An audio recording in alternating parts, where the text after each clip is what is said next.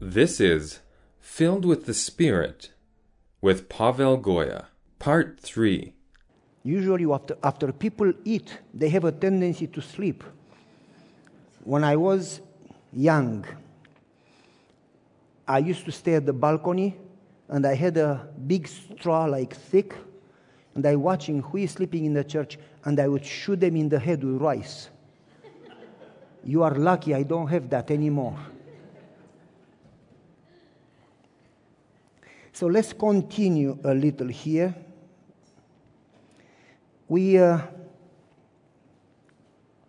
talked a little about the Holy Spirit and the need for revival, and the need to be not only to know about God, not only to talk about God, but to be filled with God's presence to the degree that God controls our life, that we die to self and we no longer live, but Christ lives in us, to the degree that we walk with Him and depend on Him, to the degree that we have a strong connection with Him.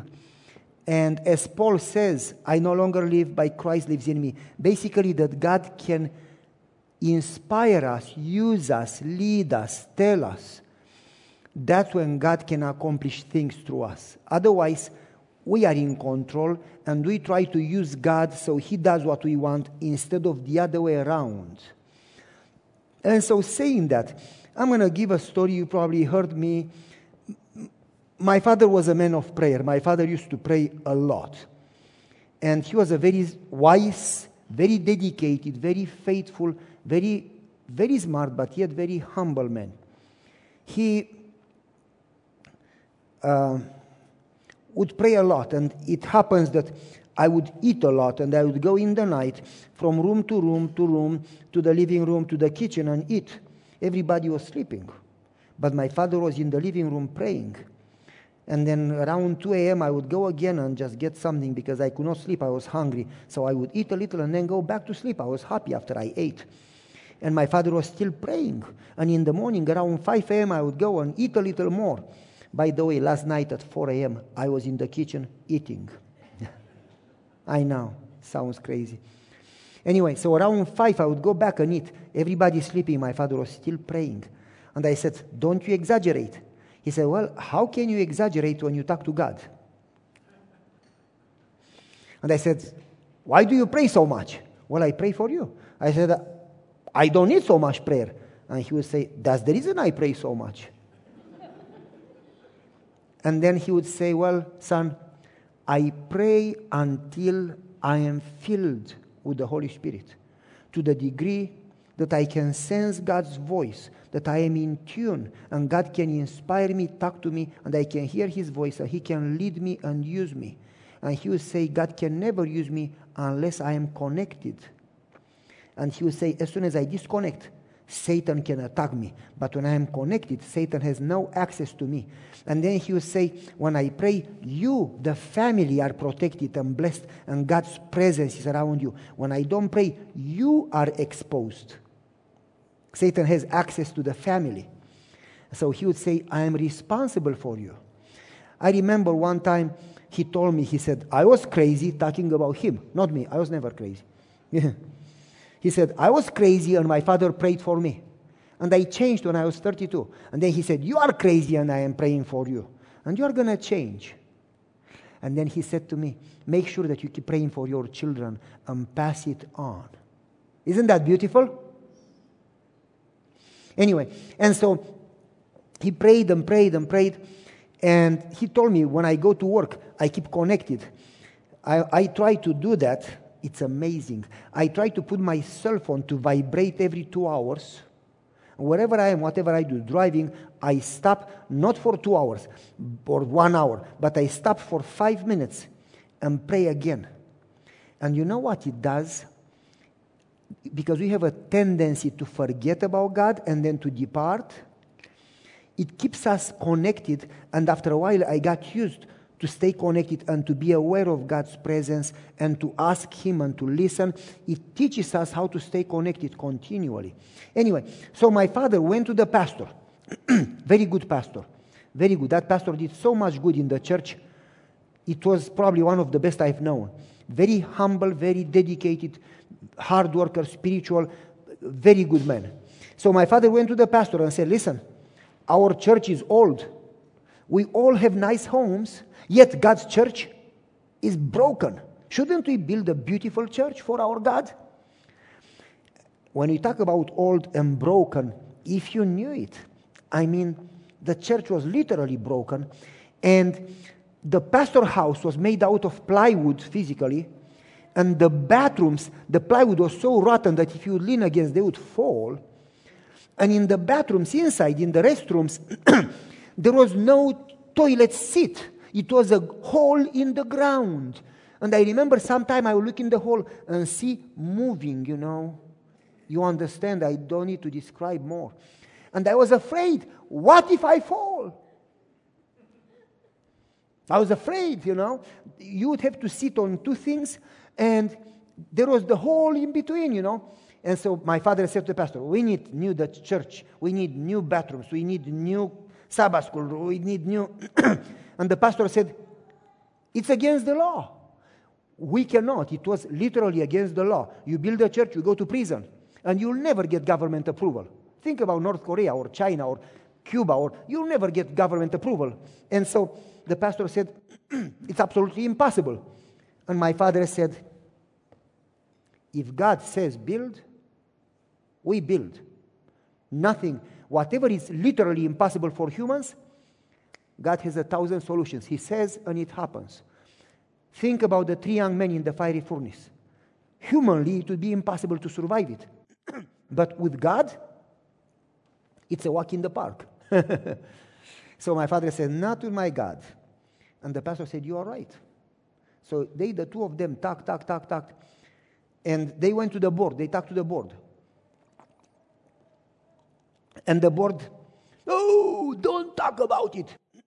You talk about it, there are spies. You know what I mean? Judas, people paid by the secret police to from among our church members to spy on us. And they would go to the police once a week or so, and they would tell everything that happened in the church who did what, who said what. And then you would be called by the police, and you know, you would be in trouble. And for some things, you would go to prison. For some things, you would just go to the police for an interrogation. For some things, you would be beaten. And for some things, you'll never come back home. That was it. And so the board, no, it's against the law. We will be arrested. We will be imprisoned. We will be tortured. No. And my father said, Why are you afraid? Why are you afraid?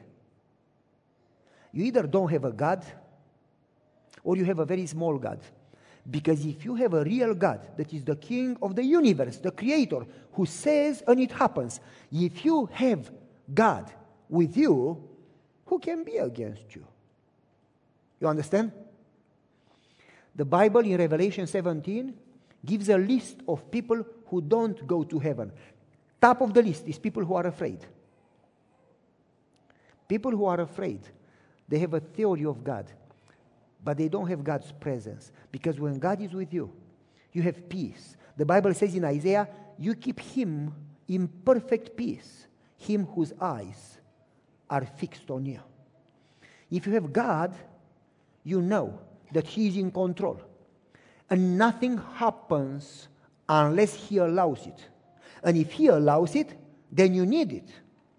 You understand? And He promised. He doesn't say, if you go through the waters, you will. It's just a matter of time. But He says, when you go through the waters, I will be with you. You are never alone. Even if the mountains move, my love will never move from you. You follow me? I have inscribed you on my palm. I love you more than anything. I know you by name. So God promised to be with us. So my father said, Why are you afraid? If God is with you, you should jump up and down and scream and be happy. God is with us. who can touch us, you know? And they, uh, we are afraid. My father said, Okay, let's pray about it. They prayed, they decided to do it. They worked every night. I want you to imagine if you have a job during the day and instead of sleeping, you work at the church construction during the night. That's commitment. That's sacrifice. They worked every night, like from 11 p.m. Sometimes would work through the day, very quiet, small jobs inside. but when we built it, every night, when it was dark so nobody could see us, no lights at the light of the moon. And we worked without any power tools, so no noise. And, and uh, we left the front wall of the old church and propped it so it would stand. And we built the new church hiding behind the front wall of the old church. And in about three months, the new church was taller than the front wall of the old church. And we still didn't have a roof. well, well, well. People, neighbor, somebody called the police. They are building a new church. That night it was raining, heavy rain, and the police came. 1, 2 a.m., I don't know. Around early, early, early morning, after midnight, the police came. In front of the church, it was a nice front yard, an apple tree, very low, golden, delicious, big apples, yellow, very nice. And then it was a big almond and a small almond, an old and a young almond tree. And then it was some grapevines, and it was a, a, a green, how you call, name it, hedge like, like bushes that left and right of the path. And you would go through the path. In front of the gate, there were two big old trees, linden trees, if you know what I am talking about linden. And then it was a big fence with a big iron steel gate. And I remember, I will never forget, I was in fifth grade. The police started to bang in the gate. Open the gate! You are building a church, it's against the law. People started to cry. That's the end. We go to prison, all of us. And the new church had no roof, but in the back of the church was a balcony for the choir. And they all went under the balcony where there was no rain and they started to cry and pray, Lord, save us. We are going to go to prison. Save our freedom. My father went to the gate. Do you have a warrant? They said, No. Then we don't open the gate. Open the gate! We'll terminate you. Aren't you afraid? People were afraid. They would see the security. In Russia, they called it KGB. In Romania, we called it security. People would just put their heads down and shake and cry, Please don't take me. My father said, If you have a God, you keep your shoulders straight, your head up. You are the son of the king. Why would you be afraid of the police? And he said, No, we don't open the gate. We will terminate you. It's okay, terminate me, but first go get a warrant. We cannot go to the judge. It's 2 a.m. How could we get to get a warrant? Then wait until tomorrow morning and get a warrant and then come back. Open the gate. Nope, get a warrant. They were so angry. They were like foaming, you know. And my father said, No, you don't impress me. I'm not afraid. Oh, you will pay for it. He said, Gladly, after you get a warrant. Go. So the police left. I remember they prayed the whole night, literally the whole night. We all, young and old, we all prayed the whole night. There were two families that were fighting each other like crazy for two generations. The parents were fighting, and now the kids were fighting. And I remember my father went to one of them and said, uh, though he was not part of the two families' fight, and said, Please forgive me. And the man says, Why? Because my wife and I have criticized you at home. And the guy says, Mr. Goia, please forgive me too, because we have criticized you quite a lot at home too. and they hugged each other. And then that family went to the second family, said, We may die tonight. We may go to prison tonight. I really want to solve it. I knew all along that I should have done what is right, but I was too proud to admit. So please forgive me. The other family, I know, me too, please forgive me. And those two families hugged each other. It was like, whoa, the biggest miracle. You know, these two families would rather die than to have peace. They were like, you know. and soon enough, the whole church was hugging each other, praying together, asking forgiveness. And you could sense a really sweet spirit. You could sense God's presence among them. And you could sense humility, repentance. Do you remember the steps? Prayer together. Do you remember what I am talking? If my people who are called by my name would humble themselves, turn from their wicked ways, and pray. You remember? So they people were humbling themselves, confessing, asking forgiveness, praying together. Anyway, the police didn't come back that night Another few months, we finished the building, we finished the church, we finished the pastor's house. Nice bathrooms with nice toilet seats, modern. And then we finished the Sabbath school classes, we finished everything. A few months later, the police came back. When the police came back, my father told the pastor, Go, take your wife, run through the back door, go. The pastor, No, I'm not going to go. Well, we'll get arrested. What's the benefit for both of us to get arrested? Somebody has to be free. You are young, God still has a plan for you. You need to be free to keep working with the city. I am old, I am getting retired, it's okay, I go to prison. No, we both go to prison. No, nonsense. Somebody has to work with the city. Go. He said, okay. The pastor left through the back door. My father went to the gate, opened the gate. The police, who is in charge? My father, I am in charge of the construction. They took him to the police station. Some of you may have heard the story.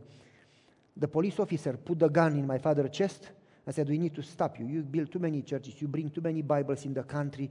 You do too much this or that. we need to stop you. Are you going to stop? My father said, Nope. We kill you. Go ahead. I'm going to see Jesus. The officer, Yeah, you say that, but I'm going to load it. He loaded. Are you going to stop? My father said, Hold on a second. He started to unbutton the shirt. He took the shirt off. Now you can kill me. Why do you take the shirt off? The bullet goes through the shirt. He says, I know, but I just got this shirt from the shopping center last week. It's new. It would be a pity to stain it, to break it. It's new. Give it to somebody poor. I said, You are crazy. My father said, Yeah, I am, I am, I am. And then the officer took the telephone, called the chief of police. We cannot scare him off. This guy is not going to stop. He will continue to bring Bibles. He will continue to build churches. What can we do? He is crazy. He is not going to stop. He is not afraid. The chief of police called the mayor. what do you do with him? The mayor said, Kill him. You have my order. Execute him. Make him a lesson for the whole city. So these Christians would stop. We are communists. We don't believe in God. He went on and on. The chief of police called the officer. You have order to execute him. The officer said, I'm sorry, but this is serious. Now I have to do my job. I have to kill you. My father said, Let me pray first. Oh, nonsense. Even if you pray, nobody can save you from the communist government. We have the power. My father said, My friend, I rarely pray for me. I don't value my life. I value Jesus. I don't have time to pray for me because I pray for Jesus. He said, What? He said, oh, I don't intend to pray for my life. If God wants me to live, I will live in spite of you. And if God wants me to die, I'm ready. It's going to be a second to resurrection. I'm going to see Jesus, and I don't live for this life. I live for that life. So let me pray first. Okay. He put his hand around the officer and said, Lord, you died for me. It's a privilege to die for you. But I don't want to die in vain. So this is my request. Would you save this man? I want to see him in heaven. I'm going to forgive him, and I am asking you to forgive him. Thank you, Lord. Amen. The police officer was in shock. Said, You prayed for me? Yeah. Jesus prayed for them from the cross, you know? And the officer said, But I have to shoot you. I, my father said, oh, I forgive you. That's okay. Go ahead, do your job. The telephone started to ring. He picked up the phone. It was the deputy, the one under the mayor, the deputy of the city. Don't you touch this man. The spirit of the living God is in him. Why? As soon as the mayor gave the order, he got in his car, he left the city hall, and the drunk driver in a big truck hit the mayor car and killed the mayor. The mayor just died. Don't you touch this man. If you touch him, you fight against God. Leave him alone. My friend said, Okay, we build another one. Bye. he came home. I asked him, How did you know that God will save you? He said, I didn't. And you are okay with that? He said, Yes. And he said to me, Son, you are not yet a Christian. I said, What? I am baptized. He said, Oh, yeah, you did go in the water. I said, Why do you say that? And he said, You love your life too much. You worship self. You focused on self too much. When you say, How did you know God will save you? He said, I don't even think about self. I surrender every day, and whatever God decides, I'm good with it. My focus is not me. I worship God, so I focus on Him, not on me. Think about that. Who do you focus on so you know who you worship?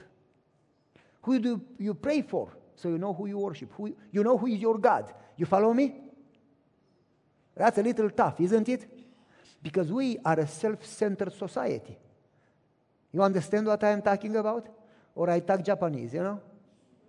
No, I don't know Japanese. It's a difficult language. You got to have a good brain to learn Japanese, you know? And so my father told me, son, we prayed about the church. And we don't go ahead of God. Make plans and then God ask God to bless our plans. We wait. God gave us the plan. If God said build a church, why would we stop? Who are people to tell us to stop if God says go? And he said, The problem, son, is that our people never talk to God and they just assume that this is good to do and they do it instead of asking for God to tell them what to do. Whoa, that's a different level, isn't it? Altogether. And so, saying that, my father said to me then, if you want to be a Christian, you need to be like Christ. And you need to walk with Him. And you need to be led, controlled by Him. And you need to be filled by Him to the degree that He talks to you and He leads your mind and He leads your words and He leads your actions. And you cannot do that in your power. Therefore, you need to be filled with the Spirit. Only the Holy Spirit can transform you. You'll never be able to overcome sin. You'll never have the power to fight Satan. You'll never have the power to fight, to change self. But the Holy Spirit has the power to do that. He can change a heart. So you need to be filled with the Spirit. And the Holy Spirit not only that can change you and grow you and give you victory and save you, but the Holy Spirit can use you and influence the others around you, make you a, an aroma of life instead of an aroma of death. You follow me? And my father said, You must be filled with God's presence. And that's what Jesus says. I'm going to send you the Comforter, and He will lead you in all things. And He said to me, If you don't do that, you are not a Christian. Whoa! And God is so patient with us. And God takes us from wherever we are, and patiently He's trying to talk to us. So hopefully we grow because we are supposed to grow, aren't we? Let me explain a little. Is it good to go to church? Yeah, yes. Come on, it's good. Yes, everybody should have screamed. Yes, hallelujah. uh, is this a tricky question? No, it's not a tricky question. is it good to be baptized? Yes, amen. Is it good to keep Sabbath? Absolutely. Is it good to eat healthy? Yes. Okay, let me ask you this. Why do we have problems in the church? Why do we have problems in the family if we do everything right? Huh? Can it be that we have all the forms, but we lack the presence, therefore we lack the transformation and the growth? Did you hear what I said? We go to church, we do all the routine. And Jesus says in Isaiah, I hate your assemblies. I hate your sacrifices. When you pray, I turn my head. You remember those Bible verses? Wow, that's pretty tough. Because can it be that we go to church and we think we worship God, but all we do, we do the forms to calm our conscience. Oh, I did that and I did that and I did that. But we don't grow in Christ. And when we are born, we are supposed to grow from milk to heavy food, to grow from newborn baby spiritually, when we get born again, to start to a fullness of Christ, to spiritual maturity. But we many times don't grow. You have 40 year old babies in the church that still wear diapers and stink. You know what I am talking about? Baptized 50 years ago and they still are in diapers. And you, oh, please, please be quiet. Uh-huh. We need to grow up. And growth happens only by the Spirit. And the reason we don't grow and we have problems in the family and we have problems in the heart and we have problems in the church is that we do go to church, but we don't understand is not enough. You must be filled by the Spirit because only the Spirit can grow you. It's not enough to go to school. It's good, but it's, you need to graduate. If you go to school and you don't graduate, forget it. It doesn't help. You understand? It's not enough to go to Olympics. You need to win the gold. You understand? And so, it's not enough to be baptized. You need to grow. Saying that, I remember we went to the we went to the Black Sea, and here is the Black Sea, and here is Techirghiol. It's a lake. It's about more or less uh, five six kilometers wide and more or less 10 kilometers long. Big lake, big lake. And when you are on the shore, standing, you look on the other side of the lake, you see the homes so small. But when you get in the water at the waves level and you are not standing, your head is in the water and the wind and the waves, and you swim five minutes, you see the shore behind you. You swim another five minutes, you see less of the top of the homes. You swim half an hour, you see only the top of the trees. You swim another half an hour, guess what? You don't see anything. And you swim another one hour, and you don't even know. Am I going right? Am I going in circles? Am I going wrong direction? And people die because they swim and swim and swim and they just give up and die. So we were with the young people at the Black Sea, and the pastor says to our, I don't know, 24, 25, 26 young people, the pastor says, I'm going to challenge you. Who can cross the lake? Whoa. That's quite a challenge. The pastor with a boat and two other adults with two other boats, canoes, got in the water, and the young people got in the water next to the boats. I called my father. How do I finish the race? And my father said, Son, it's not enough to jump in the water. You need to get out of the water. Obviously. And he said, How do you finish the race? And he said, Don't let anything distract you. Did you hear? Do you want me to repeat so you can? Should I say it in Romanian? Do you know better than English? Don't let anything distract you. He said, Be focused on the goal. He said, Don't talk to them, don't listen to them, don't think about them, die to anything around you. Be focused. One focus, one goal. The target. I must finish. And he said, If you get distracted, you will not get it, you will not make it. But if you stay focused, one goal, one, you will make it. I said, How can I be focused? How can I be focused? So I came with an idea. I like to whistle, I like to sing, you know. So I started to sing. I imposed a rhythm. Pam pa pam pam pa pam pam pa pam. Pam pa pam pam pa pam pam pa pam. You know the song? Oh, whistling in the church. Ooh, okay. And so I started. The others, big Schwarzeneggers, you know, big Rambos, they all boom, boom, boom, boom, boom, boom, fast. Me,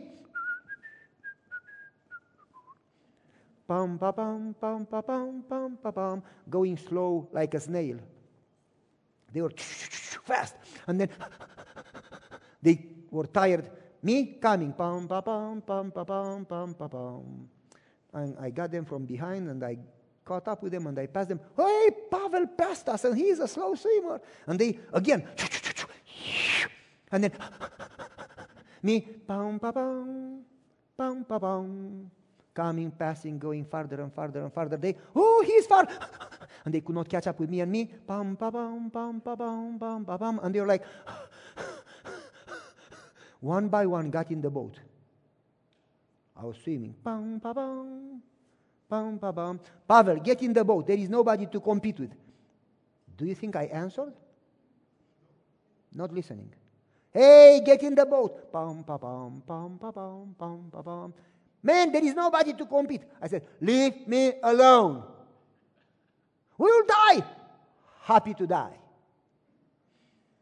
That's what I learned from my father. Two options either I win or I die, but I'm not going to lose. pam, pam, pam. They left. Five hours later, I was on the other side. Five hours later. They were all rested. They ate at the restaurant. They had ice cream after that, and they had drinks and this and that, you know, clean drinks. Anyway, and they said, Okay, we are waiting for you. How are you? I said, Okay. Let's get in the boats and cross back. I said, You do that. I got a little food, a little water. I jumped in the lake, and again, pam, pam, pam, pam, pam, pam, pam. Are you crazy? I said, Yes, bye. They left. Another five hours and a half later, I was on the other side. I crossed both ways. Do you think because I was a good swimmer? I'm not. I'm the slowest swimmer. I am a snail. But I stayed focused on the goal. And I didn't allow anything distract me from the rhythm. You follow me?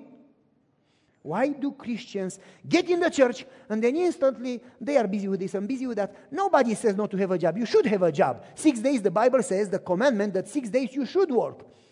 But they get so distracted. They have no time for prayer, no time for study, no time to be involved in the church, no time for God. And eventually they say, Well, I go to church, I keep Sabbath. That's not good enough. You should not. Jesus is coming. Coming again. Coming again. Jesus is coming again. Do you want to be there? Then don't let anything distract your attention from the goal. Paul says, I forget what is behind and I run for the goal ahead and I keep my eyes on the captain of my salvation. I have no other goal. If I live or die, this is it. I'm going to get the crown. Hello? Shouldn't we be that way? If we are not that way, why are we in the church? It doesn't work lukewarm. My father said, if you want to be in two boats, you are going to drown between the two. You cannot be with the world and with God. You need to choose. And so, how do you grow? This is what we learned, if you remember, in the morning that the disciples were fighting each you remember how sad jesus was walking to jerusalem to die jesus was dying. And what do they ask? Can we be in your kingdom one in the left and one in the right? When you come in your glory can we have part of that glory you remember? And jesus says you don't know what you talk about. What is my glory? I'm going to show you my glory. That's my glory. I'm going to die on the cross. Hello? Do you grasp that God's glory is that He, God, chose to die for us? And the disciples didn't get transformation, didn't get baptisms. We cannot heal the. Why do you heal and we can? Why do you deliver the demon possessed and we cannot? Because they did not understand God yet. And then she says, in the upper room, I want you to remember what we talked. In the upper room, what did they do? They, come on, do you want to get an A or a B or a C? They, H, H, humble themselves. Number two, they repented. They repented. They asked forgiveness to one another and to God. Lord, forgive us because we thought we are okay and we are not okay. Please. Number three, they were one in unity. They started to love one another and to help one another. It was a sweet family. And then, number four, they prayed for what? For the Holy Spirit, because Jesus told them, You cannot do it. But you pray, and when don't go, Jesus, don't go, Jesus, don't go, don't go, don't go, Jesus said. We never get that. We just go, go, go, and never accomplish anything. Don't go. Wait in the city. Wait and pray. How long? Pray until, pray, pray, pray, pray, pray. Don't stop until you receive the Holy Spirit. When you receive the Holy Spirit, then he said, You shall receive power. Then go. Disciples got it. We cannot do it. We cannot, a hand of people, cannot evangelize the world. We cannot even evangelize our families, moreover, our city, moreover, the world. But they prayed for the Holy Spirit. They prayed. And she says, when the Holy Spirit came, it what happened? It illuminated, she says, quote, illuminated their mind, and they finally understood the cross. And she says, when they understood that God, the King, the Creator, the Holy One, came and took their sin, and God died for them. God died for you. God died for you. God died for me. Who am I that God would die for me? When they understood that, she says, they were so overwhelmed that they loved Him more than their life and they were joyfully ready to sacrifice all, including life for him. And she says, when they understood the cross, they went preaching. And the Holy Spirit empowered their teaching, and thousands got baptized. And she says, in short time, they turned the world upside down. And she says they did in short time what they, the Holy Spirit did what they could not have done in a life. And so, I want you to think about this. Let's talk about our church. She says the same thing, a little different. The pioneers in 1844. How many of you have been in Maine to the rock where they waited for Jesus to come in 1844? Anybody has been there? I've been there. It's beautiful. It's a flat, big, big, long, long, bigger than this building, big, big flat rock, and then the hill goes down, the mountain is not a mountain, it's not a hill, it's something in between. It goes down, and then a new mountain goes up. And that's where our pioneers stood on that rock, looking and waiting in that night in 1844 in October, waiting for the Jesus to come, waiting for their king. Tonight he comes. We are going to see him face to face. And they were waiting, and the midnight, and then 4 a.m., and then the morning, and Jesus didn't come. And that was the greatest possible disappointment of their life. And from many, many, many who got baptized, almost half million, 500,000 people, when Miller preached, how many were left over? All left. It was a hand of people, just a small number, a hand of people. A hand of people left over. They were so discouraged. What happens? Either the Bible is wrong or we don't understand it. So what did they do? And she says, and this is it. They humble themselves. What we have hard time to do. I would rather humble anybody around me but me.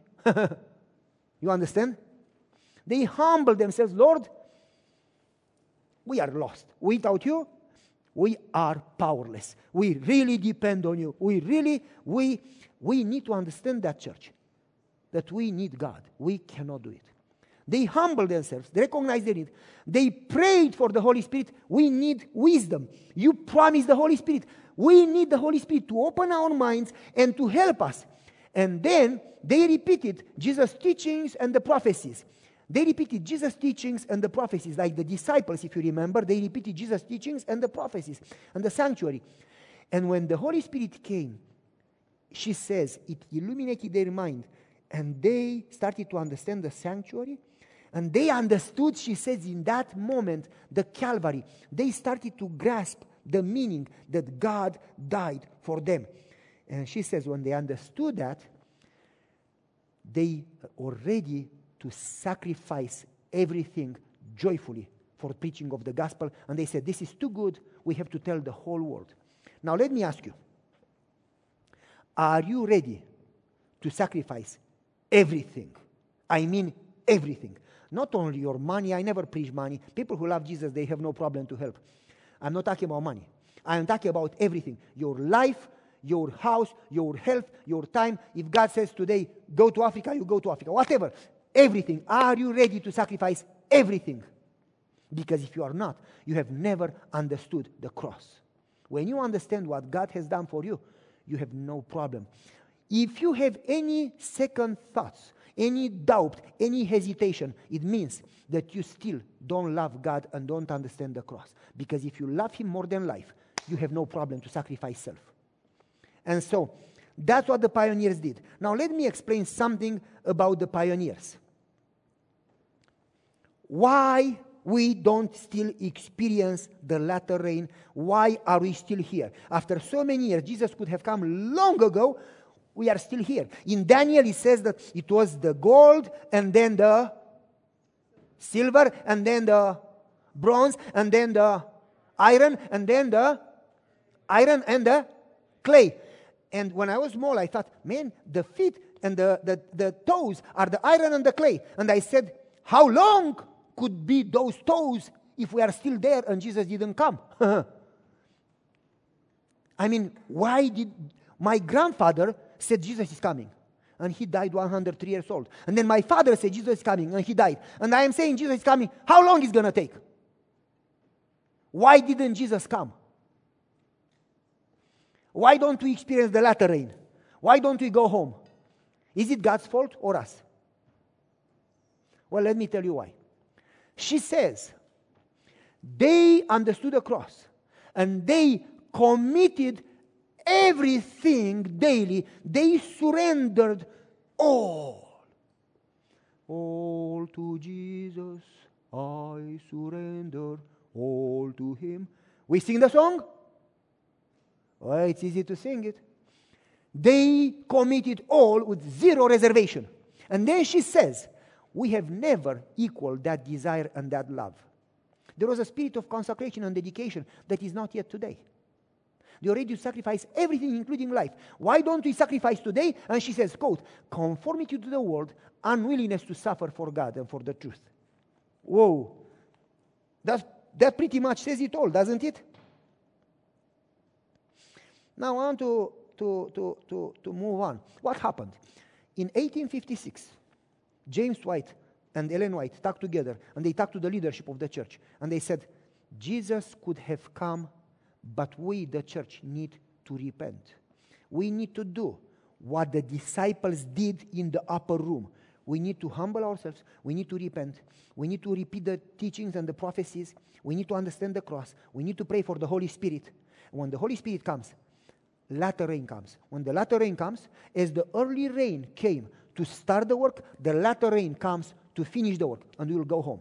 And they said, We need to pray for the Holy Spirit.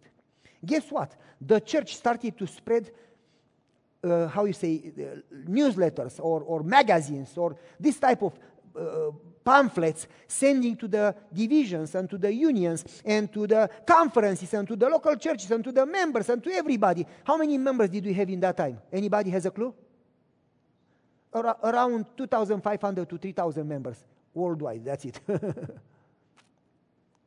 yeah. And so they sent it to everybody and they said, everybody, the whole church, Jesus said, whenever two or three, everybody unite and pray for the latter rain. And the church started to pray, listen carefully, the church started to pray in 1856. I want you to understand, very important now. In 1856, November, the church started to pray for the outpouring of the Holy Spirit. It's in our history. And they prayed until 1857, March. How many months did they pray? November, December, January, February, March. How many months? They prayed five months. This is what Ellen White says. When they started to pray, God sent angels in every direction of the world to prepare the hearts for the truth and for the second coming. Listen what happened then when, when they started to pray. In that time, in New York, Jeremiah Lampier, who was a businessman, not a pastor, Jeremiah Lampier, he says, I started to study the cross. And he says, when I understood the cross, I understood that people need to know the good news. And he said, I started to preach to everybody among co-workers the good news. Jesus died for you, and you can be saved. And people said, we don't know how to do it. And he says, we need to pray for the Holy Spirit. So Jeremiah Lampier put an announce, a banner in the, at the entrance of the Central Park in New York from 12 to 1 every day at noon, prayer for the Holy Spirit. We pray for the Holy Spirit. Come and join us. About 10, 15 people came. Next day, he went in the Central Park, he prayed 20 people. Next day, 50 people. Next day, 50. A week later, the economy dropped, total collapse. The banking system dropped. Guess how many people came next day? Over 10,000 people. Next day, over 50,000 people. Next day, over 100,000 people. Next day, over 200,000 people. Eventually, they got 1.4 million conversions. Did you hear what I said? And they say we had every week roughly 10,000 people converted. Every week, 10,000 people. It, it, it sounds like the, the Pentecost day 5,000 today, 3,000 tomorrow. You remember? When people, when our people started to pray from November 1856, you remember? Do you want me to repeat or you got it? They prayed until March 1857. When they prayed, Ellen White says, God sent angels in the world to prepare the world. And in that time, Jeremiah Lampier started to pray in New York. He's the founder of Bible Society. If you go in New York to the Bible Society building, in front of the building, you see that statue. That's him right there. But then, in the same time, in the same time, when he started to pray in New York, in England is the Keswick Convention. In the same time, they started to pray in a tent in St. John Church. Two people started to preach, and they was praying and praying, and 200 people, and 300, and 400, 100,000, and then the whole city, and then three, four cities around started to come. And you have revival in England. And then, in the same time, in Chicago, Moody started to preach, and you had a bunch of people attending, and just full revival. And in the same time, it spread around and around and around and around, and it kept going around the world. And then, if you look in history, it says that the revival spread from America to England, from England to Eastern Europe. From Eastern Europe, it went to Africa. From Africa, it went then back to America, and then it went to South America, Brazil, and Peru, and then it went to China and Korea. And she says it caught the whole world when our people were praying. God sent angels, prepared the world, and she says Jesus was ready to come. As Israel was supposed to enter in Canaan, and at the gate they were afraid, and the Bible says, literally, they didn't trust. The Bible says in Hebrew, they perished because of, it says the word unbelief. It's not because they were giants, it wasn't because they were sinners, it was not because of the problems, it was not because of the walls of Jericho, it was because God's people didn't trust their God. They didn't believe that God is able to deliver. And that's the reason they went back in the wilderness until they died. Because they did not know their God to trust Him, that He is able to deliver what He promised. And so, the same here. They prayed, prayed, prayed, prayed, prayed, and in that time, Satan came with a device. The US government offered free land to anybody who would start a farm. So it was an announcement we offer free land. You come, two, three hundred acres if you start a farm it's yours for free. In the same time, more ships of immigrants came to New York. That was cheap labor. In the same time, they found gold in California. And she says, Our people got distracted. And instead of praying, so the Holy Spirit comes under the latter rain and we finish and we go home, she says they stopped praying and revival stopped. And she says, quote, We are not worthy and ready for the latter rain, for the full outpouring of the Holy Spirit. We stopped praying if we would have labored unitedly and received the third angel's message and proclaimed the power, the Lord would have come. Christ would have come. Christ would have come long ago. Now I want you to think about it. She sent another letter to General Conference in 1901, and she said, if we would have kept praying, kept praying, Jesus would have come. We need to pray for the Holy Spirit. So they decided to pray again. And they decided to pray again for the Holy Spirit and for revival. When they started to pray again, she says God again sent angels to prepare the world. And they started to pray in 1901. And what happened? You have the Welsh revival in England. The Welsh revival, he started to pray from 7 p.m. with his church, Evan Roberts, from 7 p.m. until about 8 p.m and more people came to church and more people would get baptized. So they prayed from 7 to 9. More people came. So they prayed from 7 to 12 midnight. And more people came, the whole city. So they said they prayed from 7 to 3 a.m. for the Holy Spirit, for the latter rain, for revival. And eventually, the whole county, all the cities around, and the history says, very interesting, listen carefully, listen carefully.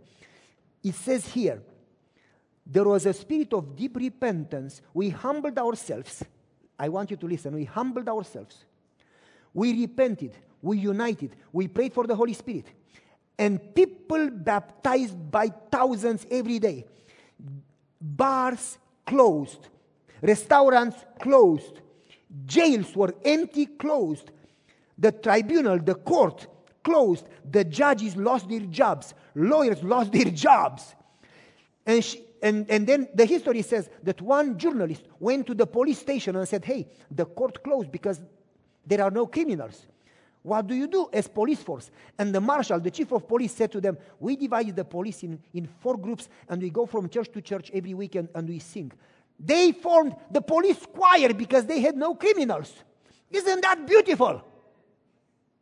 That's in history in the Welsh revival, when our people started to pray, God sent angels to prepare the world, and the Holy Spirit started to come, to come, the latter rain, more and more abundant. And she says, revivals everywhere. In the Welsh revival, even the police became a choir. And then he says, the influence went from America to England, from England it went to Scandinavia, Central Europe, Canada, US, Australia, New Zealand, South Africa, Brazil, Mexico, Chile, and then Korean revival, and then, the, the, and then Manchurian revival in China. And then he says it covered the whole world. And then she says, Our people stop praying.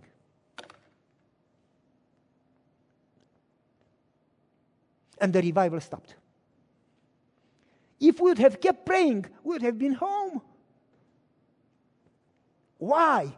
Because Satan is not afraid if we do all the forms, but Satan is afraid when people pray for the Holy Spirit. Look what it says. They humble themselves. They pray for the promise of the Holy Spirit. They received the outpouring of the Holy Spirit. They started to preach the gospel. They were ready to sacrifice everything. It was an explosion of baptism. And they reached the world in no time. And then he says in Zechariah chapter 10 Ask for the Lord for rain in the time of the latter rain. This is the time of the latter rain. This is it. Look around. This is it. So, what should we do, brothers and sisters? What should we do? This is what they say, what she says. Many lost sight of Jesus. They need to have their eyes directed back to his divine person, his merits, his changes love for the human family. They needed to understand the priceless gift of his own righteousness. This is the message that God commanded to be given to the whole world. This is the third angel message, which is to pro- be proclaimed with a loud voice and attended with the outpouring of the Holy Spirit in large measure. The last message of mercy given to the whole world is a message, a revelation of Christ's character of love. This message, understood and proclaimed, will lighten the whole earth with its glory. The message of Christ's righteousness, His righteousness by faith, His sacrifice, His grace, His cross. This message is going to prepare the way for the Lord to come. This is the glory of God, which is going to close the work of the third angel. Jesus, Jesus, Jesus. And they lost sight of Jesus. They needed their attention back to Jesus. The single message that has power. This message will be attended by outpouring of the Holy Spirit. I want you to understand it's extremely important. I'm going to finish with a story. I don't have time much, I have about six minutes left over. A story that I never tell because it's too emotional. My father was talking to me and said, Son, you don't understand God. Nobody does. We will never do because our brain is too small to really grasp the infinite one. But, son, if you just daily focus on the cross, if you just daily, and I remember what Ellen White says. She says, quote, it would be good for us to spend one, who knows the quotation? It would be good for us to spend one thoughtful hour. That's what she says. It would be good for us to spend one thoughtful hour every day reflecting on Jesus' life, specifically the last week of his life and his cross. She says that would transform us. It would be good for us to put your eyes one hour a day and try to understand what God has done for you and what He is about to do for you. Because that alone is going to change your life. And that alone is going to change the world. That's the third angel's message. So my father would say to me, Son, if you just focus on the cross, because the more you understand the cross, the more, without effort, you will be transformed. Remember what she says at the foot of the cross, as we reflect, as we behold what Jesus says, behold the Son of Man. Remember in the wilderness, those that would behold the snake on, on that pole, you remember? They were healed. And that's what Jesus says, behold the Son behold the Son. If you would behold, my, my father would say, if you just fix your eyes. And then she says, at the foot of the cross, as we behold the sacrifice, the more we look and the more we understand what God has done for us, without human effort, we are transformed into His image. The more we behold, the more, without even knowing, we are changed into His image. Just to spend time and to understand, and it, it will overwhelm you and it will just change you entirely. You will be totally transformed. We, we try to change and we never manage because we don't have that power. Who can change a heart? It takes a miracle of creation. But when you go to the cross, that changes you. And so my father used to say to me, Son, when you understand the cross, you love Jesus to the degree that you'll forget self. Until then, you still worship self. Well, I remember he continued for many, many, many, many years to bring Bibles every once, like every week or every two weeks or once a month, he depended, to bring Bibles in the country. He continued to spread the Bibles. He continued to go and do Bible studies and do this and that. And they called him uncounted times to the police station. They came and controlled our house. One time they came and we literally got that night. My father brought 40 boxes. They were so tall and wide from here to here and from here to here. 40 boxes of Bibles. And our living room was very small. And when you would get from the hallway, from the entrance in the living room, you would literally have to go around the boxes because you could not walk. They took almost the whole living room. And we just got the Bibles. And the police came and knocked in the door. They came a little before that. Do you have Bibles? And we did. And my father didn't say yes because he would go to prison, didn't say no because that was a lie. He said, What is your job? We are police officers. And what are you supposed to do? To do our job. Well, why do you ask me if I have Bibles? If I tell you, I should get your salary. Get inside, check the house, and then you do your job and deserve your salary. And they said, well, if he's willing to let us control, it means he doesn't have Bibles. And they left. Now, this time when they came, the living room was full. And my father said, come and check. And they said, yeah, yeah, yeah, you did that last time and we left. And then we got a tip that you did have Bibles. So we are going to come in. And they did come in. They did. My mom was crying. And the three officers, they started to check everywhere drawers, mattresses, closets, bathroom, bedrooms. They totally turned the house, you know, every door, everything. And they would walk around the boxes and nobody saw the boxes. They were like blind. They didn't even hit against the boxes. And after two hours, they say, There is no Bible in this house. And they left. God blinded them. And so I got this message. I said, Daddy, God always does a miracle for you because He loves you. My father said, Son, you don't get it. He loves everybody the same. He died for everybody. He has tears in his eyes. I said, Well, but he defends you. He said, No, son, it's about his work. It's not about me. Aren't you happy that he protects you? He said, I really don't care. If I live, I'm going to serve. If I die, it's a privilege. You remember what Paul says for me to live is Jesus and to die it's a favor, it's a privilege, it's a joy. And my father said, I don't live for this life. I live for eternity. And so if I die, I'm going to see Jesus face to face at the resurrection, and I am okay with that. I'm in God's hands. And I remember one time they called him to the police station. And they told him, You just don't stop. And we need to stop you. We cannot allow this in a communist country. We just cannot allow it. And they tucked and they said, if we kill him, this man is known. The whole city, the whole county, maybe half of the country, everybody knows him. If we kill him, we make him a martyr. We need to kill him in a quiet way that nobody knows.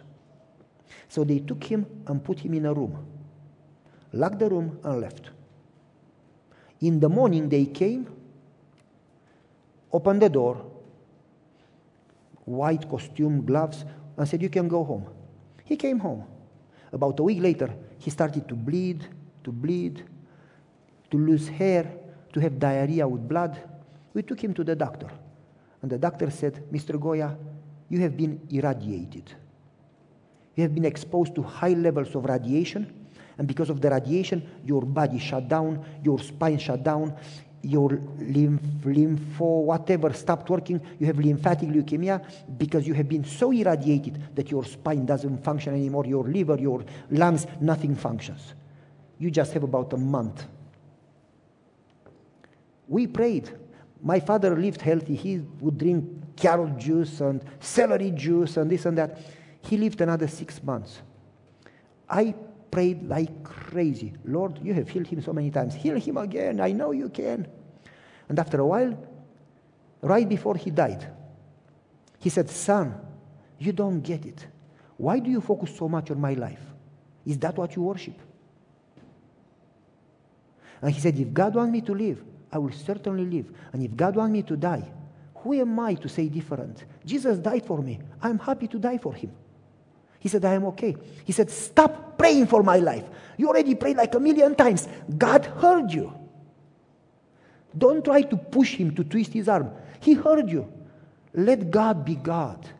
Say like Jesus in the garden, Nevertheless, may your will be done. And accept it. And then my father said, Look around. I said, Okay. In our church, there are a bunch of good people. None of them have the courage to do evangelism. None of them have the courage to bring Bibles. None of them have the courage to build churches. None of them. And he says, sometimes under big trees, nothing would grow. So you have to cut a big tree so the small ones would develop. And so he said, now it's time for me to pray. He gathered my mom, my sisters. I said, Lord, what a privilege that I can die for you. And he said, I don't care that. In fact, I'm happy because it's going to be a second to resurrection and I'm going to see you face to face. And he said, What a joy to see you. That's what I live for. I don't live for this life. But I do ask that you take care of my family and please help them to stay focused so they can be with me. And then he says, I pray that you are going to use my funeral and save more than in my whole life. And then he says, just wake up the church so they pray and do the job. Thank you, Lord. He said, Amen. And then he entered in a coma. Two, two hours later, he was gone. Folks, how willing, how willing are you to say, Lord, I'm happy to die for you? Hello? Because if you have second thoughts, while you still say you love God, you don't understand the cross. When you fix your eyes on the cross and understand that God died for you, you'll be so overwhelmed that you would love Him more than life and you will forget self and be ready to surrender all, to sacrifice all, no reservation, and joyfully die for Him. And God probably is not going to ask you to be a death sacrifice, but a living sacrifice. And only then, when you are willing to surrender, like Moses, like Abraham, Moses was a regular man, he was no superman. Elijah, regular man. Noah, Noah, regular man. All of them were people. They are not supermen driving supercar and eating uh, superfood and using super glue. They were just regular people. But because they surrendered all, God could use them. And God can take one person and save a whole nation, can turn a whole world upside down through one committed person. You remember the quotation I read in the morning? There is no limit. You remember? There is no limit to what God can do through one that fully surrenders. There is no limit. You know what you know what no limit means? There is no limit to what God can do through one. What if each one in the church would fully surrender? Because listen, Jesus is coming. Everything is going to burn. We don't take it to heaven. I'm not saying we should not have homes. If you don't want to have a home, give it to me. I'll take it. I'm not saying we should not have a car or we, it's good. It's okay. But I am saying that we should have priorities. Put God first. You follow me? It's okay to have a job. God told you to work until Jesus comes. But don't make it an idol. Put God first. Be filled with Him. Daily surrender. Lord, use me today. And you'll see how God is going to work in you, with your family, and the others around you. And God is going to use you to save people for eternity. People that may say otherwise, you knew it and you didn't tell me. Those people will be in heaven because of you. They will be saved forever because of you. When you daily make God the center of your life, make Him a priority, nothing else should distract us from our relationship with God because Jesus is coming. It's time for us to be serious. There is no more time to play religion. It's too late in the history to do that. You follow me? And we cannot do it. Nobody can do it. You cannot do it. I cannot do it. But God can do it. And if we don't go there, it's because of our unbelief. We don't trust that God is able to save. We don't trust that God is able to forgive. We don't trust that God is able to change. We don't trust. We need to trust without understanding. You don't need to understand God in order to believe God. Don't try to understand God. You will never understand God. He has too big of a brain for you to understand Him. You just need to know that He died for you and He promised and He keeps His word. And you need to go by faith and to trust God. Take His word because God doesn't lie. You follow me? And so say, Lord, I don't deserve it. I cannot do it. But I do believe that you love me and that you are able and you will do it. And I want to trust in you. So I'm going to surrender in faith and decide to trust in you. You follow me? And let God do the work that you cannot do. And you'll be impressed beyond imagination what He can do. You are going to be in shock. You will have a story because our God is faithful. But you need to pray daily, to be filled with His presence, and to daily surrender your life and say, Here I am. Fill me today. And you need to pray that for your families. Lord, fill my family, baptize my family fresh with your spirit. You need to pray that for your church. Lord, fill my church. Because the more we pray for that, the more God can take over. The more we experience the latter rain until we are ready and Jesus comes. Let's pray. Father in heaven, what a promise that you will finish what you started, that you are able to save, that you have the power to do things beyond our human imagination Help us to daily seek your presence more than anything else and to trust in your power to change and to save. Fill us with your spirit and help us to experience revival. We pray in Jesus' name. Amen.